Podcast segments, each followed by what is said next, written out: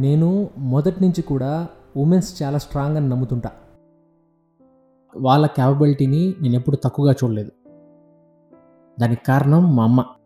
She's a lioness నేను అలా ఎందుకు పోల్చానంటే మా నాన్నగారు టెలిఫోన్ డిపార్ట్మెంట్లో పనిచేయడం వల్ల two thousand two thousand one ఆ ప్రాంతంలో ఈ ట్రైనింగ్ క్యాంపులకి ఎక్కువగా వెళ్ళాల్సి వచ్చేది. వెళ్తే రెండు మూడు నెలల టైం పట్టేది. ఆ టైంలో మొత్తం బాధ్యత మా అమ్మాయి చూసుకునేది. మామూలుగా వర్షాకాలంలో ఈ ల్యాండ్ లైన్లు చాలా ప్రాబ్లమ్స్ వచ్చేవి. ఎక్కడెక్కడో వైర్లు తెగిపోవడమో ఏంటో. సో వాటి కారణంగా చాలామంది ఇంటి దగ్గరికి వచ్చేసేవాళ్ళు. ఫోన్లు ఎందుకు పని చేయట్లేదు? మీకు కొంచెం కూడా రెస్పాన్సిబిలిటీ లేదు. ఇలా. సో వాళ్ళందరినీ చాలా చక్కగా మాట్లాడి డీల్ చేసి పంపించేది. సో మా నాన్నగారు ఉంటే ఏం చేసేవాళ్ళో అలాగే. మా నాన్నగారికి కూడా మా గురించి అస్సలు టెన్షన్ ఉండేది కాదు. దానికి కారణం మా అమ్మే. అలా నాకు మొదటి నుంచి కూడా ఆడవాళ్ళు మనలాగే స్ట్రాంగ్ అని నమ్ముతుంటా.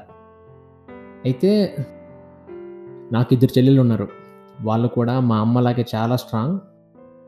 సో వ్యక్తిని బట్టి నా ప్రవర్తన తీరు ఉండేది కానీ ఆడ మగ ఇలా ఓ జెండర్ వేరియేషన్ నేను ఎప్పుడు చూడలే రెండు ఇద్దరు ఈక్వల్ అని నమ్మేవాను కాబట్టి. కానీ నా అభిప్రాయం తప్పని నాకు ఈ మధ్య అర్థమైంది. దానికి కారణం నా వైఫ్. నా వైఫ్ నాకు సిక్స్టీన్ ఇయర్స్ నుంచి తెలుసు.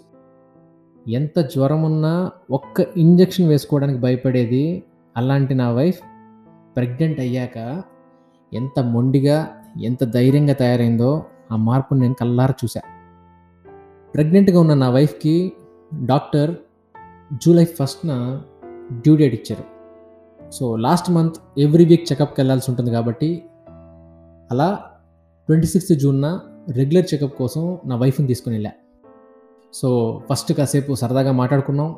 సో డాక్టర్ అడిగారు జూలై ఫస్ట్కి మీరు రెడీగా ఉన్నారా? అని. నా వైఫ్ చాలా హ్యాపీగా ఎస్ అని చెప్పింది. సో ఒక్కసారి బేబీని స్కాన్ చేద్దాం. యాక్టివ్గా ఉందా లేదా ఇలా. సో స్కాన్ చేస్తుండగా కాసేపు చాలా సరదాగా మాట్లాడారు.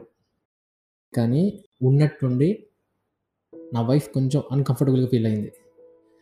ఆ విషయం నాకు అర్థమయ్యే లోపే డాక్టర్ అది ఫిట్స్ అని కన్ఫర్మ్ చేశారు. ఆల్ ఆఫ్ సడన్ తన హార్ట్ బీట్ ఫ్లక్చుయేట్ అయింది. అక్కడే నిల్చున్న నాకు ఏం చేయాలో అర్థం కాలేదు. నా నా వైఫ్ హార్ట్ బీట్ ఫ్లక్చుయేట్ అవ్వడం వల్ల లోపల ఉన్న బేబీ హార్ట్ బీట్ తగ్గింది. సో డాక్టర్స్ ఆక్సిజన్ పెట్టారు ఏవో చేశారు. అక్కడున్న టైంలో. సో ఒక ఐదు పది నిమిషాల తర్వాత సిచ్యుయేషన్ కొంచెం నార్మల్ అయింది. ఆ వైఫ్ కొంచెం స్పృహలోకి వచ్చింది.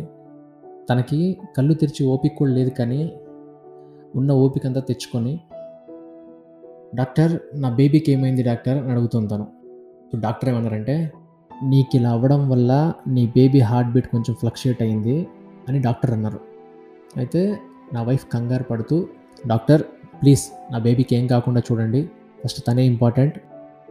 అప్పుడు డాక్టర్ ఏమన్నారంటే ఇప్పుడున్న సిచ్యువేషన్లో నాకు లోపల ఉన్న బేబీ కంటే నువ్వే ఇంపార్టెంట్ అని డాక్టర్ అన్నారు. ఆ మాట విన్నగానే నా వైఫ్ అన్న మాటలు ఇంకా జీవితం మొత్తం గుర్తుంటాయి. ఈ మాట రేపొద్దున నా కూతురు కూడా వినాలి. అప్పుడు తన అన్న మాట ఏంటంటే డాక్టర్ ఇప్పుడు నాకు నేను కాదు ఇంపార్టెంట్. ఏం చేసైనా సరే నా బేబీని సేవ్ చేయండి. నాకు అది చాలు. నేనేమైనా పర్లేదు. ఈ మాట అనడానికి చాలా శక్తి కావాలి.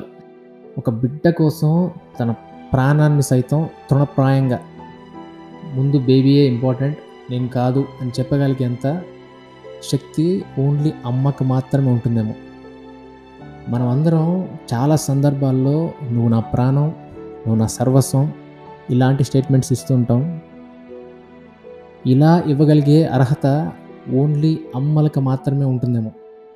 నా వైఫ్ నుంచి ఆ మాట విన్న తర్వాత నాకెందుకో ఒక ట్వంటీ ఫోర్ అవర్స్ వరకు నా నోటి నుంచి పెద్దగా మాటలు రాలేదు.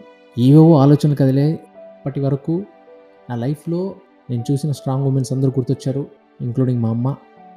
ఒక్కసారి రీకాల్ చేసుకున్న తర్వాత నాకు అర్థమైంది ఏంటంటే ఇంతకుముందు నేను చెప్పినట్టు నా అభిప్రాయం తప్పు. వాళ్ళు మనం ఒకటి కాదు. వాళ్ళు మనకంటే ఒక వంద రెట్లు స్ట్రాంగ్ ఆ తర్వాత డాక్టర్ ఇద్దరిని సేవ్ చేశారు. ఎప్పుడో అనుకున్న ఆ డెలివరీ కాస్త నెక్స్ట్ డేనే చేయాల్సి వచ్చింది. నాకు బంగారం లాంటి పాప పుట్టింది. కానీ నా వైఫ్ అన్న మాట నా మైండ్లో నుంచి వెళ్ళట్లా సో అప్పటి వరకు నా లైఫ్లో నేను చూసిన చాలా జీవితాలని రీకాల్ చేసుకున్నా. సో నేను ఇందాక చెప్పినట్టు వాళ్ళు మనం ఒకటి కాదు వాళ్ళు మనకంటే ఒక వంద రెట్లు స్ట్రాంగ్ నన్ను అడిగితే వాళ్ళే అసలైన వారియర్స్ అంటాను. వాళ్ళలో వాళ్ళకి ఎప్పుడు ఒక అంతర్యుద్ధం ఉంటుంది. ఒక కుటుంబంతో తన భావ ప్రకటన కోసం లేదా స్వేచ్ఛ కోసమో చేసే ఒక నిరంతర యుద్ధం ఉంటుంది. ఈ దరిద్రమైన సమాజంలో ప్రతిరోజు చేసే ఒక అలుపెరిగిన యుద్ధం ఒకటి ఉంటుంది. ఇన్ని యుద్ధాలు చేస్తూ ఇంకా స్ట్రాంగ్గా నిలబడుతున్న వాళ్ళే అసలైన వారియర్స్ అని నేనంట. సో ఫైనల్గా నేను చెప్పేది ఏంటంటే వాళ్ళలా మనం అంత సాక్రిఫైస్లు చేయలేం. వాళ్ళంత మెచ్యూర్గాను ఆలోచించలేం. వాళ్ళు తీసుకున్నంత పెయిన్ మనం జన్మలో తీసుకోలేం. అది శారీరకంగా కావచ్చు లేదా మానసికంగా కావచ్చు. వాళ్ళు నిలబడగలిగేంత మొండిగా మనం ఎప్పటికీ నిలబడలేం. వీలైతే వాళ్ళని మరింత గౌరవిద్దాం. అంతకంటే మనం చేయగలిగేది ఏమీ లేదు. ఇలాంటి ఒక విషయాన్ని చెప్పడానికి ఒక ప్రత్యేకమైన రోజు ఉండాలని నేను అనుకోవట్లేదు. మనం గనక సరిగ్గా ఉంటే ప్రతిరోజు ఉమెన్స్ డేనే ప్రతిరోజు మదర్స్ డేనే ప్రతిరోజు రాఖీ పౌర్ణమి.